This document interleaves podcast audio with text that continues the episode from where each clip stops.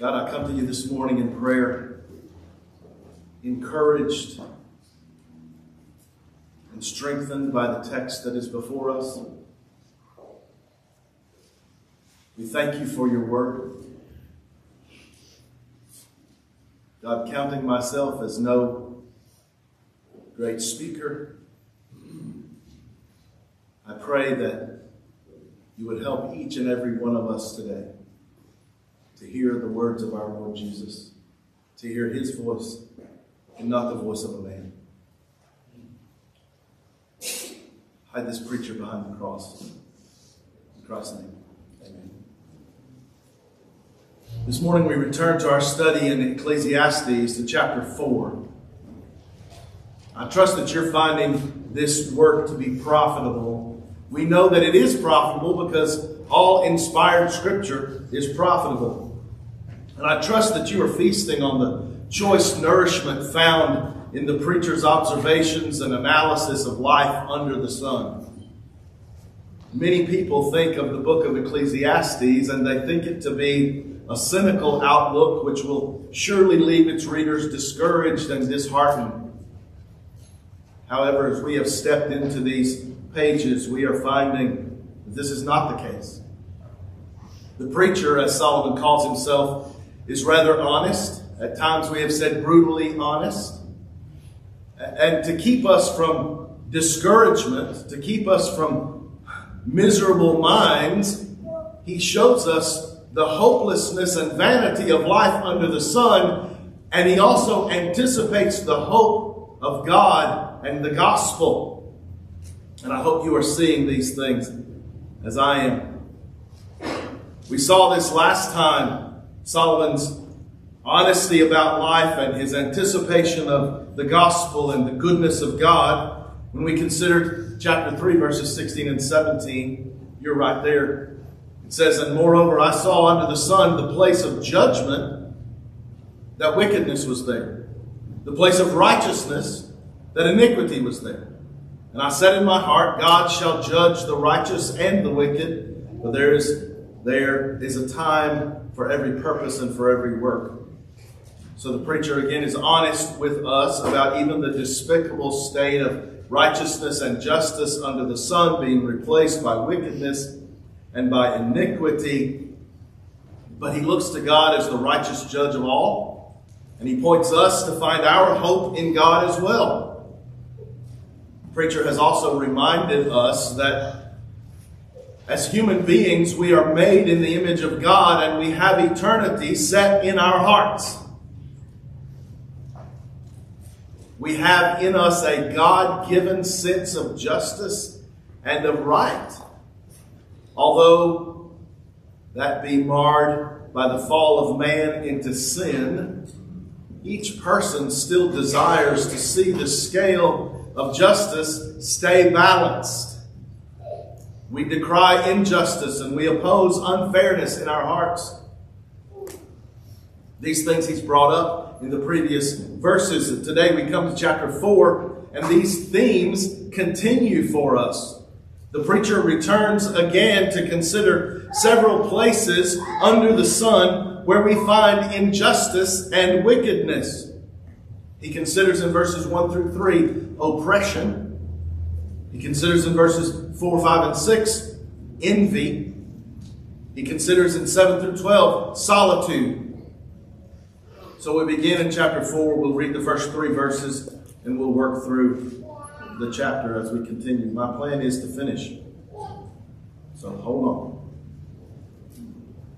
Ecclesiastes 4, 1 through 3. "So I returned and considered all the oppressions that are under the sun. And behold, the tears of such as were oppressed, and they had no comforter. And on the side of their oppressors there was power, but they had no comfort. Wherefore I praise the dead which are already dead, more than the living which are yet alive.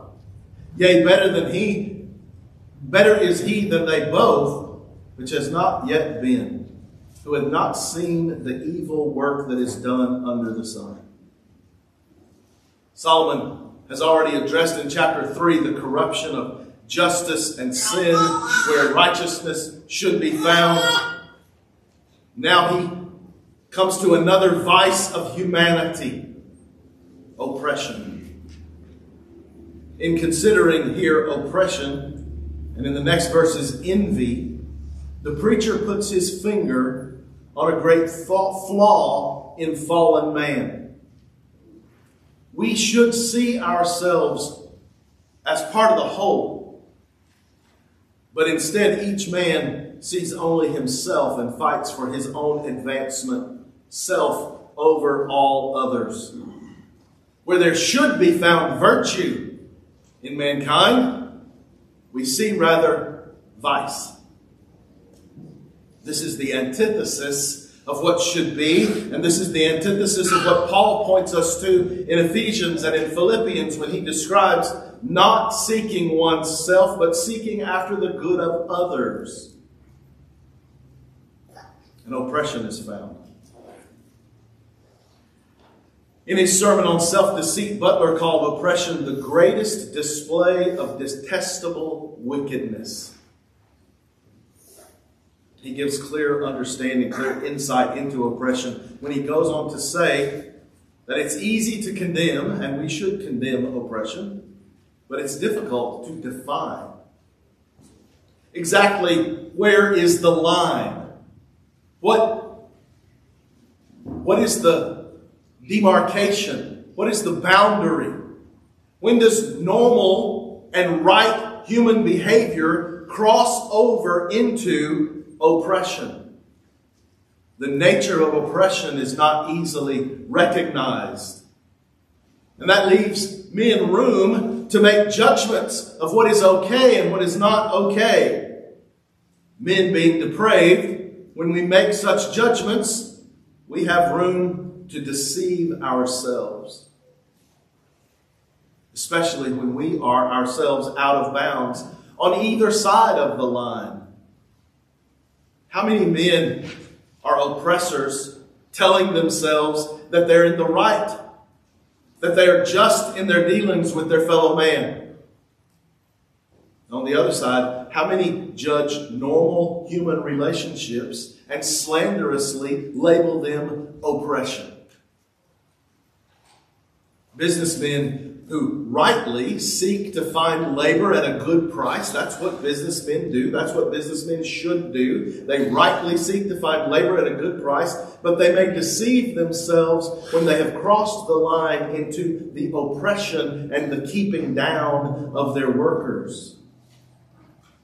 They are oppressors while professing themselves to be men of integrity.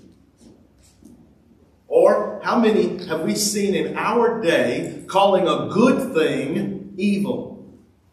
Whether it be a worker earning an agreed upon wage, or a wife dutifully submitted to her husband, and someone will call that oppression. When every job doesn't pay the same wage, or when hard work and know-how cannot be rewarded because it's considered oppressive to others who have worked half-heartedly or who have produced poor quality.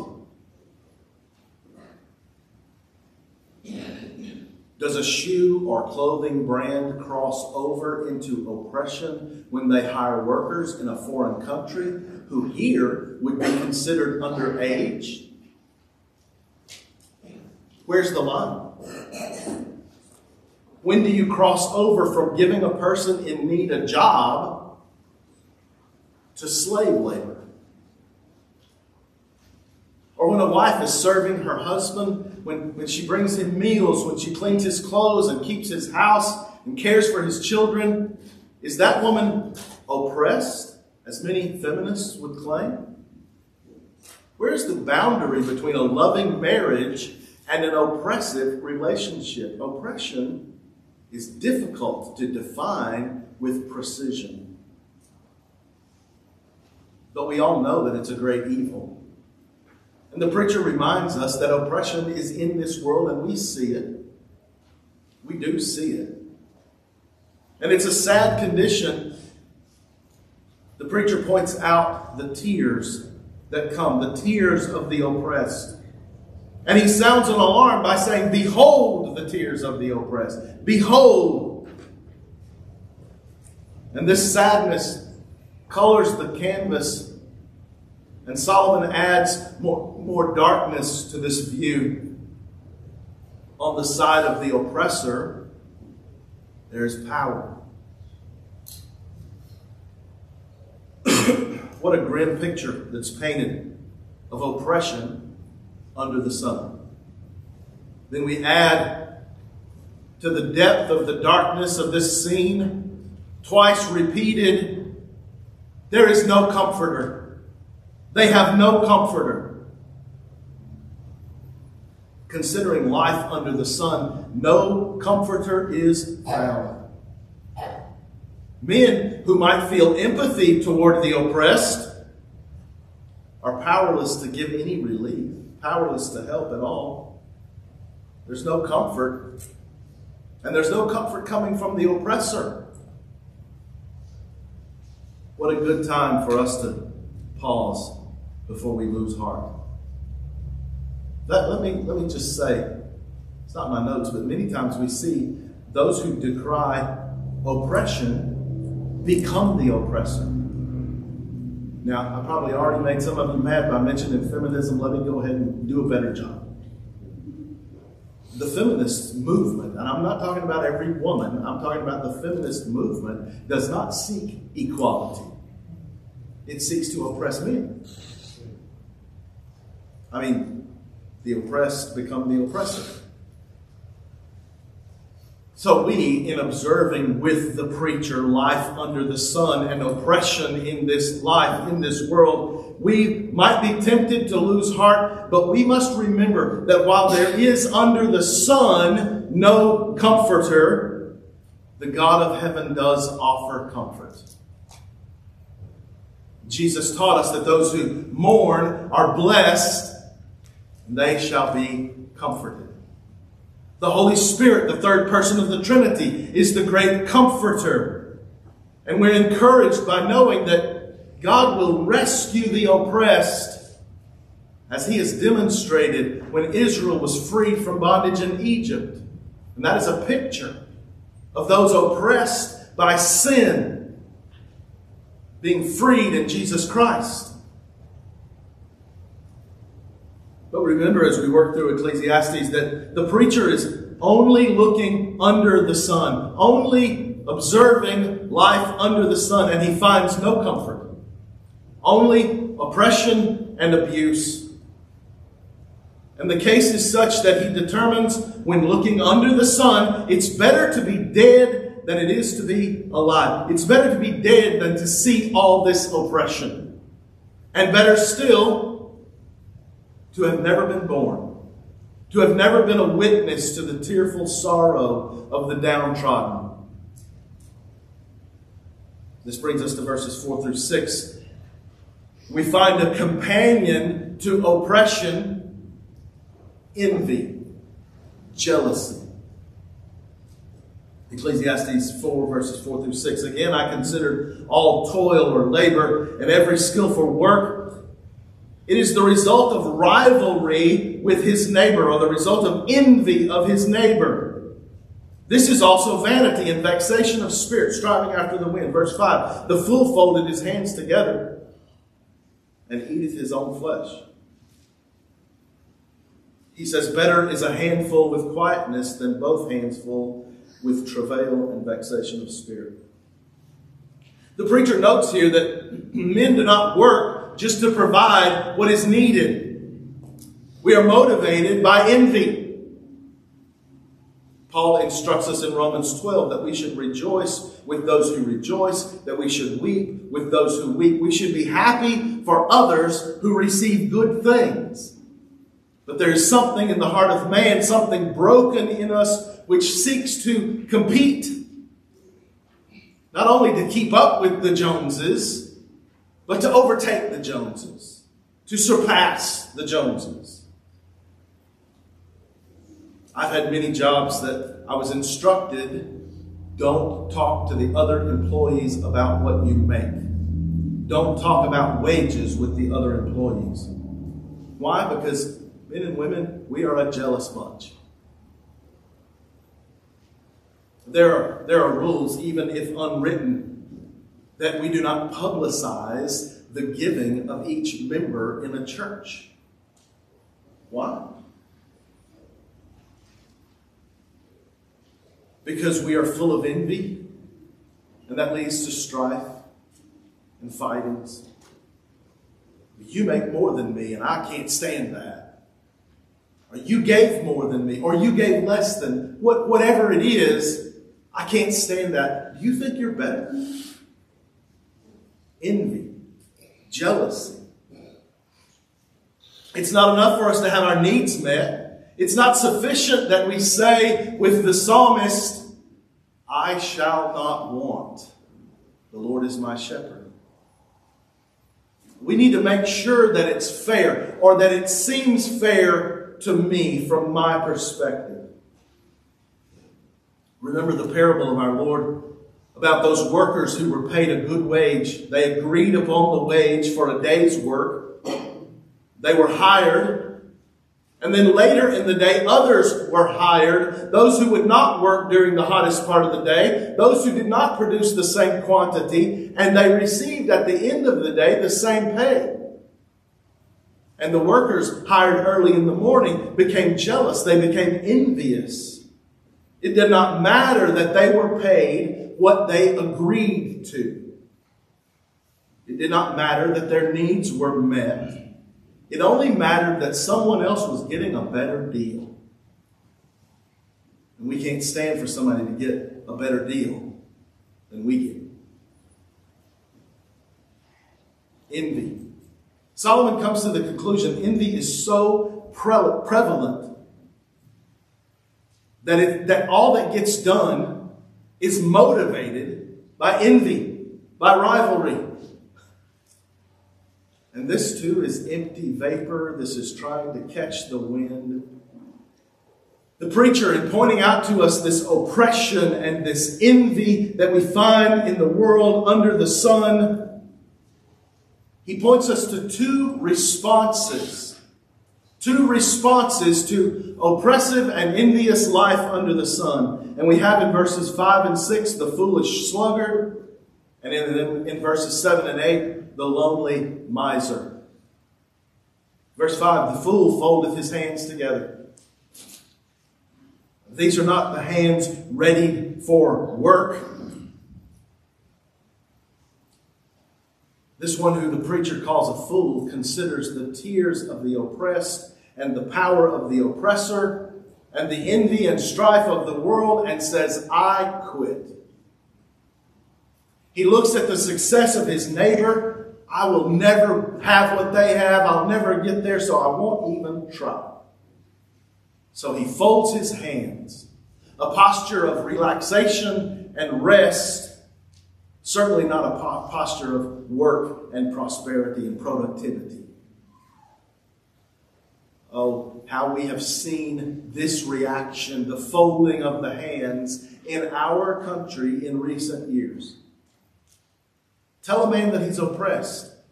Amplify the envy that he has for his neighbor. Then provide a program, a plan where he can stay home and be lazy. And that's exactly what he will do.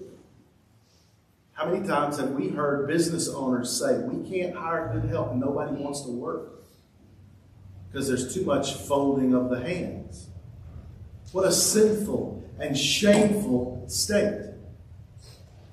The scripture teaches us that a man who doesn't work shouldn't eat. Proverbs tells us that idleness is a robber.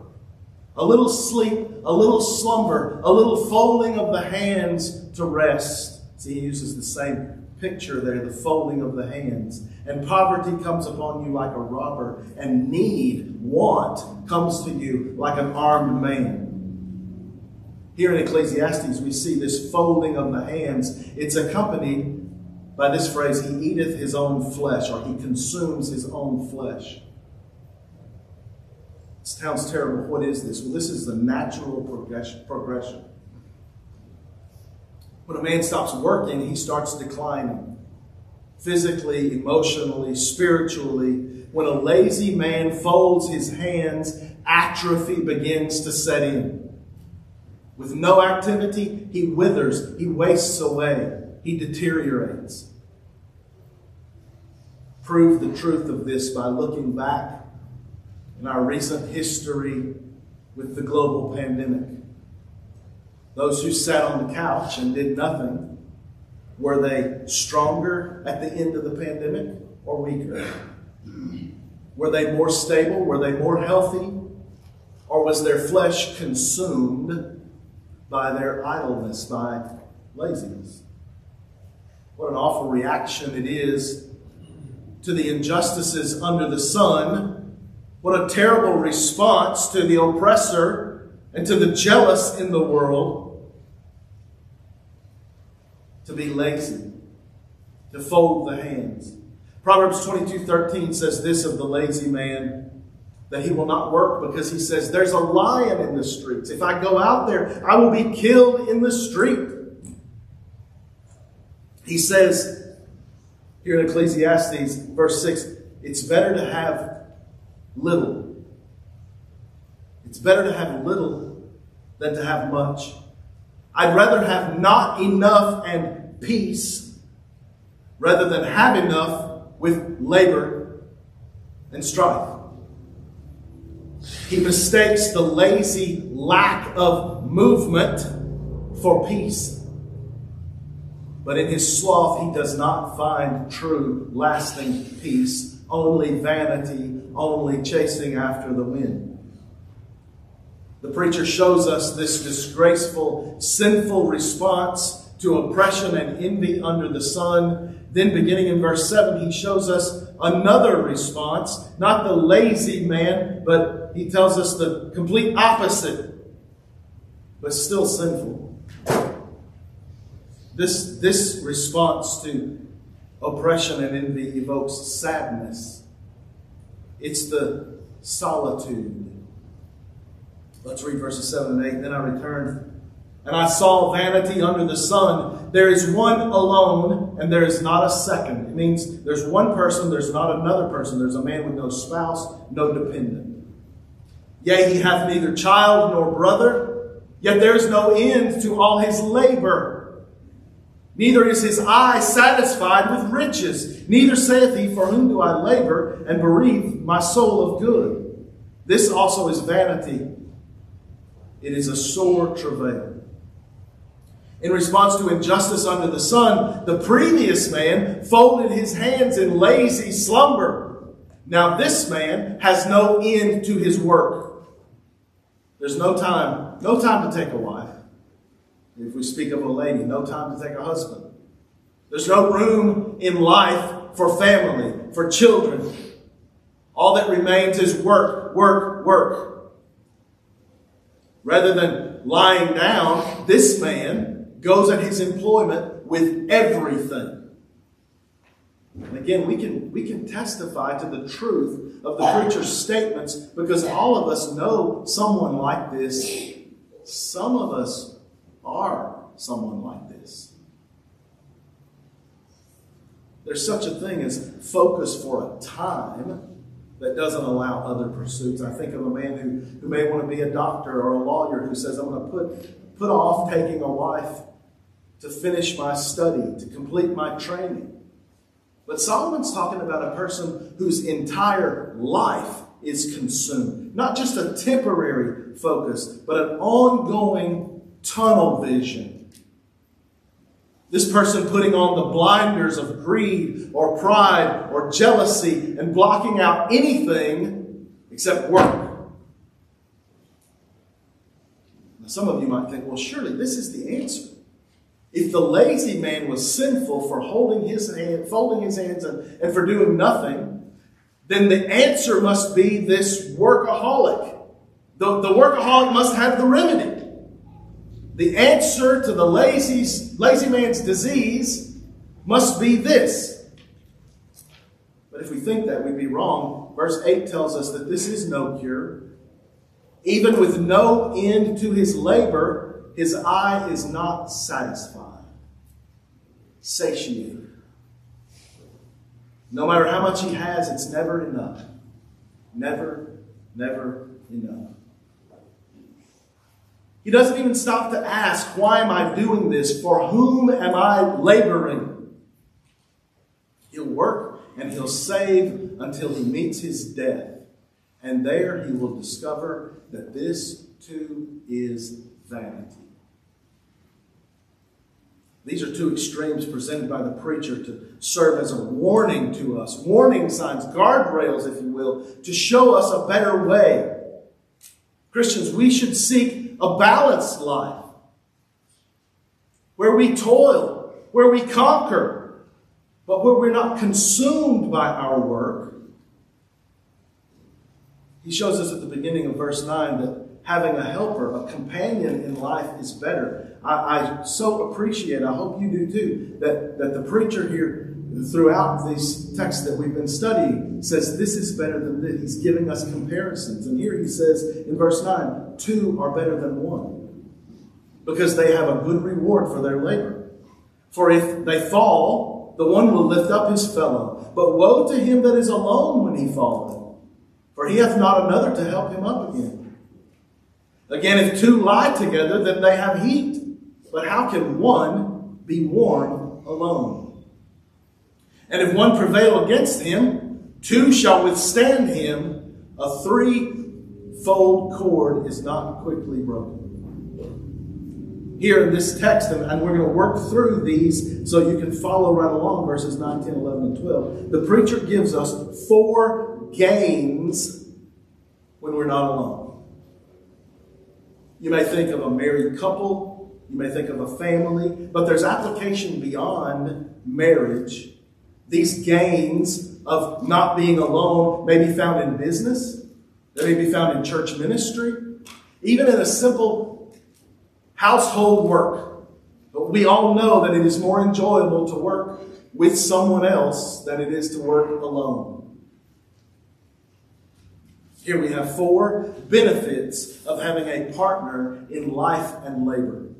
First, he says, together you have a better reward for your labor. You have a better reward for your labor together. Now, we can make application in two ways. First, two workers can get more done and therefore produce more profit. So, better reward, better profit for the work. But secondly, having someone to share the reward with, like a spouse or children, increases the enjoyment of the reward. So even when there's not more profit, the profit is more enjoyable. Two have a better reward than one. Two are better than one. Secondly, together, you have someone to help when you fall.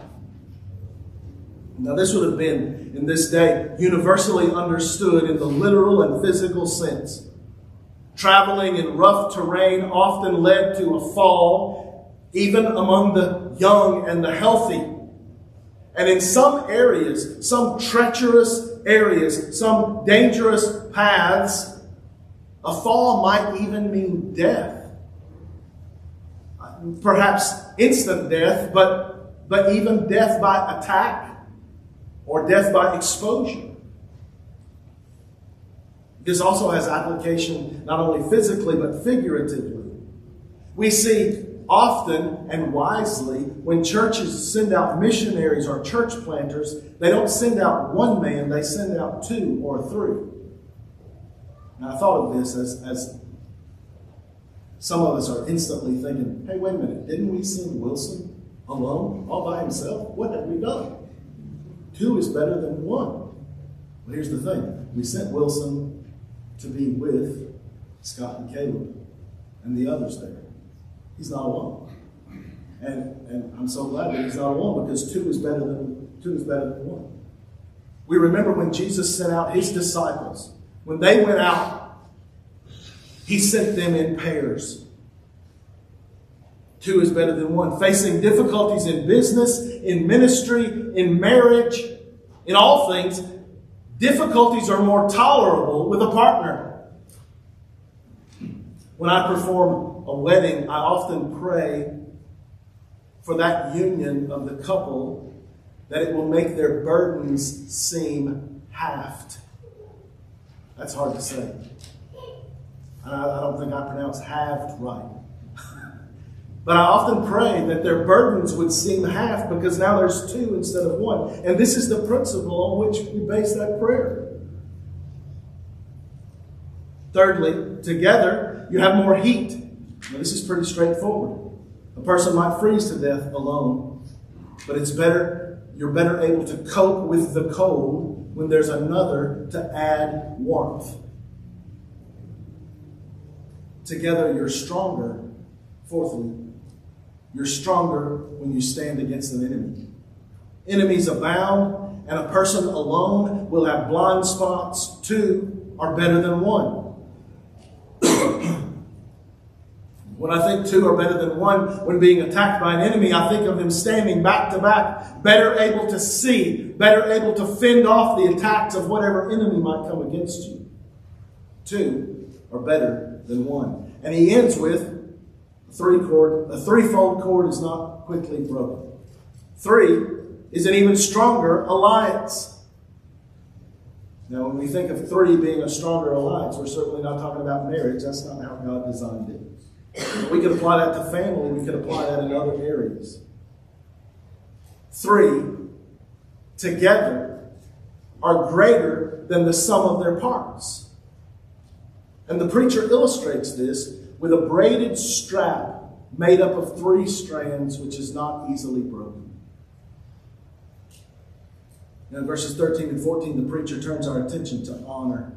If we find only vanity and vapor in oppression and envy and laziness and endless labor, what about honor? What about the place of a king? Verse 13, better is a poor and wise child than an old and foolish king who will no more be admonished. For out of prison he cometh to reign, whereas also he that is born in his kingdom becometh poor. For most of God's people, honor of this type is never within our grasp.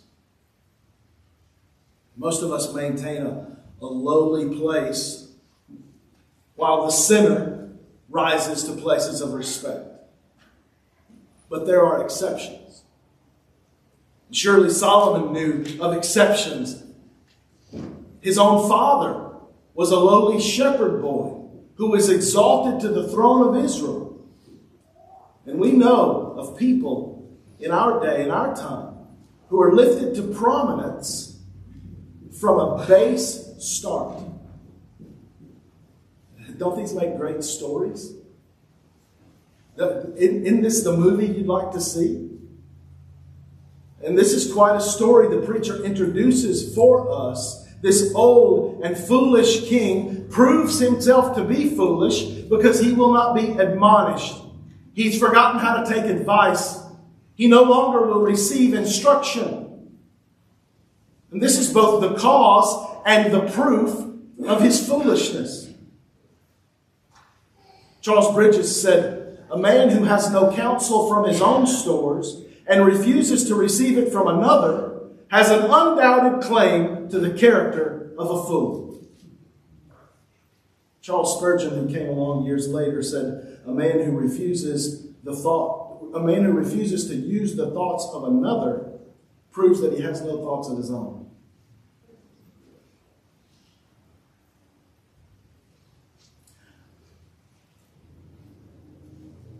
When I hear Christians say, I don't read, I give them that. A man who refuses to use the thoughts of another proves he has no thoughts of his own. This foolish old king gave credence to these sayings. He gave credence to the saying, you can't teach an old dog new tricks. You couldn't teach him anything. I hope that I can still take correction and be admonished as I grow old. Now, you know, I wrote that in, I have it written right here, and that is my hope.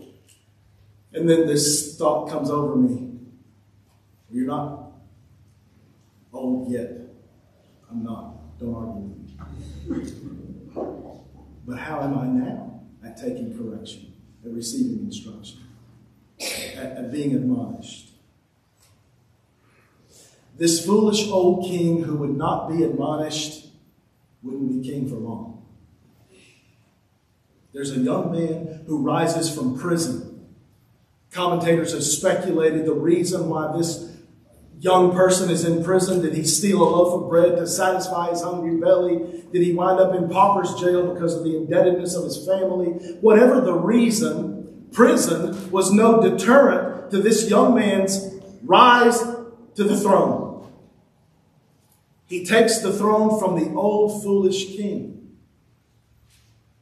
Now that's where the movie ends, right? That's where the credits roll. That's where the victorious music comes to play. That's where we all walk out feeling satisfied that the old fool went down and that the young person went to the top. But Solomon, after letting us float here for just a moment, just a brief moment at this height, he quickly brings us down. And it's abrupt.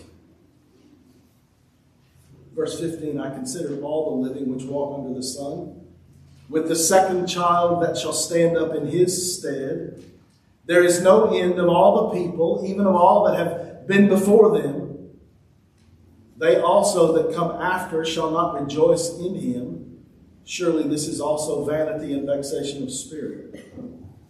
Even this new young king will grow old himself, and he will leave his kingdom too. He calls him a second here. He'll leave it to a second, a child or an heir to the throne, a person who will stand in the king's place. And Solomon's telling us this too is part of this weary go-round of life. There's no end to the cycle. There's no end to old foolish kings, and there's no end to youth and ambition. But youth will yield to years. Ambition yields to complacency. The same crowd who cheered when the new king took the throne will cheer for the next king. Crowds are fickle. I came across this quote from Oliver Cromwell. Maybe some of you know it. When he rose to power in England, the crowds cheered. And Cromwell is quoted as saying, "Do not trust the cheering. Those very persons would shout as much if I were going to be hanged." You can't trust the crowd. We saw that played out in the life of our Lord. When Jesus entered into Jerusalem, the cheering throngs shouted, "Hosanna to the Son of David! Blessed is he who comes in the name of the Lord!" What great praise they gave! They called him the King of Israel. They laid palm branches before him. But only a few short days later, those same voices were shouting as loudly, if not more loudly, "Crucify him and give us Barabbas." You can't trust the crowd. And in the end, Solomon pronounces this now familiar judgment. Surely this is also vanity and striving after the wind. So once again, we're reminded of the vacuous nature of life under the sun. It's empty. Temporary enjoyments, momentary pleasures, but nothing of lasting value. No net profit. So what's the application for us today to take from this text? Applications may be many and they may be broad, but I think a few should stand out for us. Christian brothers and sisters, when by God's decree we are taken down a path of oppression, where we are being oppressed, let us live exemplary lives, showing how Christians stand in hard times. Let us always follow after our great example, who himself knew oppression and injustice and grief. And if by God's good pleasure we're able to be in a place of power during our stay, let us be liberators rather than oppressors. Let us lift up those who need. Secondly, in response to the envy and jealousy in this dog-eat-dog world, let us neither respond with lazy idleness nor with unbridled busyness. Let us seek to live balanced lives. You know that's the hard part, right? Balance is hard. Extreme in either ditch on either side of the road is easy. Balance is hard. We must live balanced lives. Thirdly, we must remember that two are better than one, and a cord of three strands is not easily broken. Two are better than one. And we're reminded in this to fulfill our duties as church members. Being physically present and being fully engaged. Now, some of you need to hear this. Some of you are not physically present. You'll hear this electronically. That's not honoring the Lord's day. That's not, well, what it is forsaking the assembling of ourselves, which is commanded that we should not be. Some of you are here physically, but you're not fully engaged. Some of you need to say, hey, I've been a visitor. I've been hanging out long enough. It's time to become a member of this church. It's time to contribute. It's time to become a worker.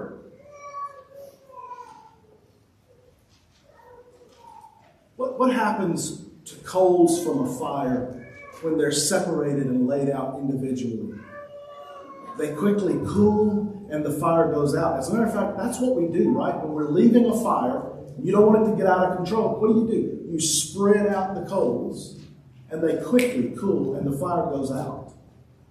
But when those coals are kept together, when they're heaped up in a pile, the fire remains and the warmth can be felt much longer. Christians, God didn't save us to be loners. There's no such thing as a Lone Ranger Christian. The Bible knows nothing of this. The Bible knows of every Christian belonging to a church. We hear some foolish things. How foolish it is that anyone would think that the Christian life is to be lived monastically or in isolation from others. How foolish it is for some to think that a minister of God does not need the help and companionship of a godly wife, when God said it's not good for man to be alone. You can see that. And you can agree with that. Well, yeah, we're not to be monks. And it is not good for man to be alone. Then, Christian, how can you withdraw and isolate yourself from the body? Let us remember the encouragement of Paul in Ephesians 4, verse 16, when he says that we are the whole body, joined and held together by every joint with which it is equipped. When each part is working properly, making the body grow so that it builds itself up in love. The application of this text may not be easy, but it's true and it's right. And the conclusion, when all has been heard, is fear God and keep His commandments, because this applies to every person. God, we thank you for your word. We thank you for the brutal honesty of the preacher.